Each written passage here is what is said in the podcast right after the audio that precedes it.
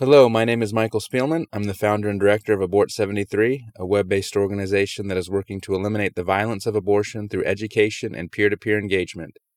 This article is titled The Remarkably High Cost of Cheap Sex.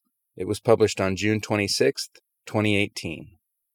Last year, Oxford University Press published the book Cheap Sex by Mark Regnerus, a sociology professor who's gained a reputation for, quote, politically incorrect academic research.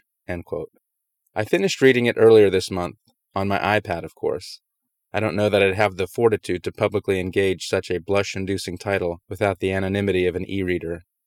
Technology, you see, has changed the way some of us read books, but it has changed the way all of us interact with sex, whether we realize it or not. For anyone who values human flourishing, cheap sex is not a happy read. We can wrangle over solutions, but there's no denying the fact that Americans have never been less happy with the quality of their relationships than they are right now. According to Regnerus, three technologies have fundamentally changed sex in America the birth control pill, streaming pornography, and online dating apps. All three have dramatically reduced the financial and social cost of having sex, and all three seem to be destroying marriage in the process. By making sex more easily attainable and sustainable outside the confines of a marital relationship, this Ternate technology is leading an unprecedented number of Americans away from the altar. Over the last 13 years, Cheap Sex reports, the marriage rate among 25 to 35 year olds has declined by 13%, with no signs of letting up.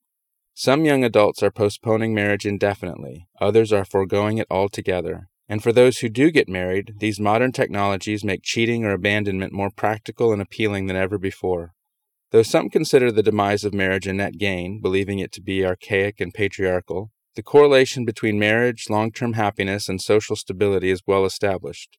Regnerus, who is meticulously pragmatic, describes the problem this way Technology is increasingly separating sex from love, from fertility, and from meaningful human connection and the human society that results from wide uptake of this will be filled with orgasms, but will be relationally less pleasant and lonelier. These technologies drive the cost of sex down, make real commitment more expensive and challenging to navigate, have created a massive slowdown in the development of long term relationships, especially marriage, put women's fertility at risk, driving up demand for infertility treatments, and have taken a toll on men's marriageability.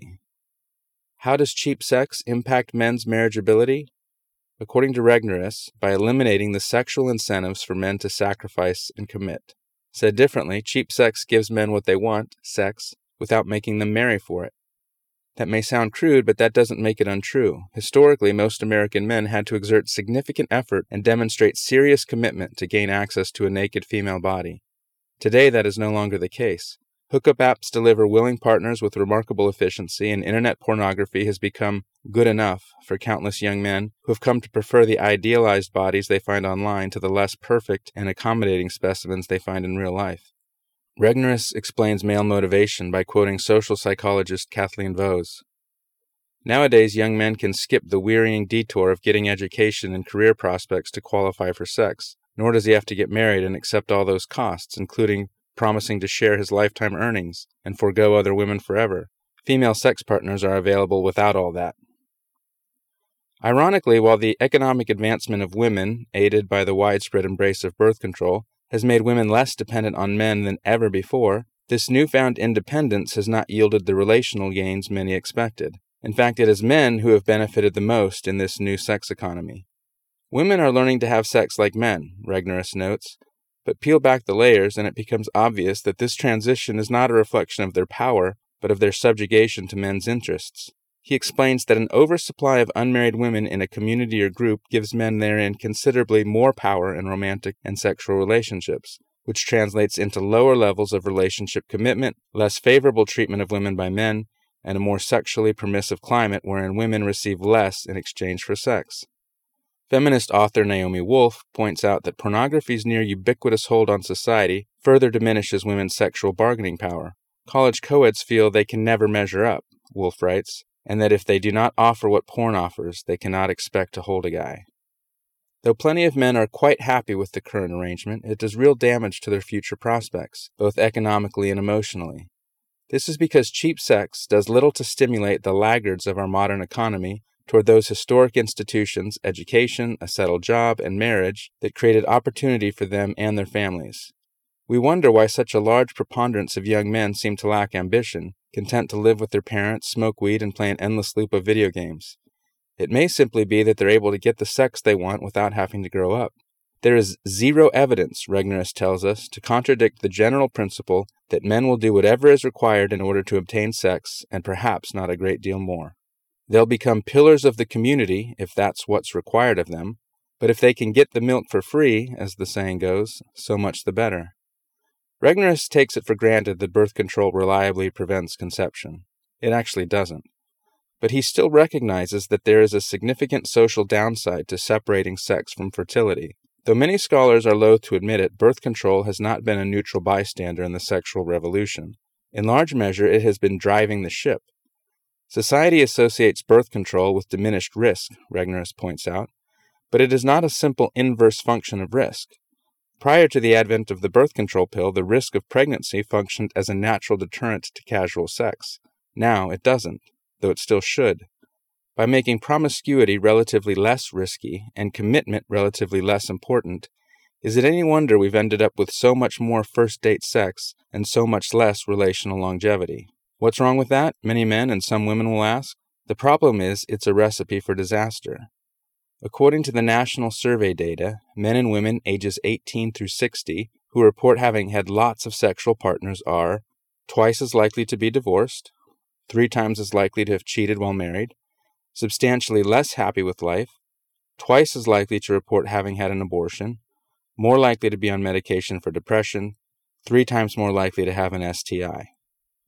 Whether you're studying individuals, families, communities, or nations, happiness and stability are hard to come by without a foundation of committed marriages holding it all together.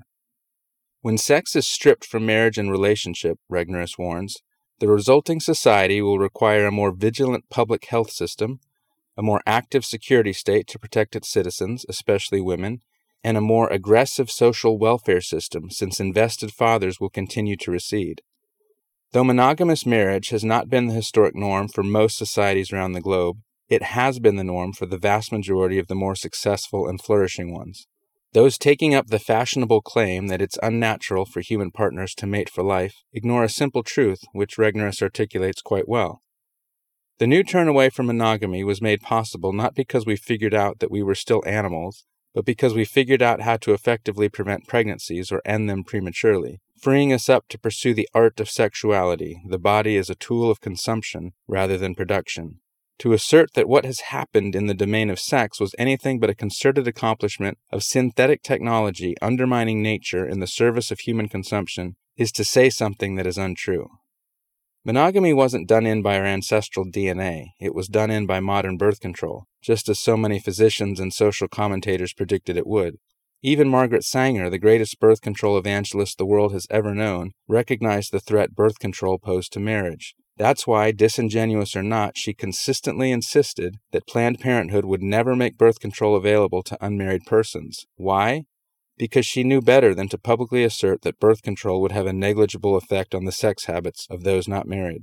In the era before contraception, Regnerus tells us, roughly equal numbers of women and men in the marriage market meant that men and women roughly split the gains from trade that stem from marriage. But in the post contraceptive era, all that has changed. Once birth control jumped the divide, so to speak, and became the practice of unmarried couples, American men began their steady exodus from the marriage market. Today, far more American women desire marriage than their male counterparts, which places them at a relational disadvantage in their search for a husband. Regnerus writes If women were more in charge of how their relationships transpired, more in charge of the pricing negotiations around sex, we would be seeing on average more impressive wooing efforts by men, fewer hookups, fewer premarital sexual partners, shorter cohabitations, and more marrying going on. In other words, the price of sex would be higher. Birth control has dramatically reduced marital frequency in the United States, but it has not reduced the frequency of single parent births. Think about that for a moment. Men are still getting women pregnant, they're just not marrying them anymore, or at least not as often. What a society cannot handle for long, argues economist George Gilder, is a culture of the unmarried male, that is, when long term commitments are undermined by short term, opportunistic philosophies.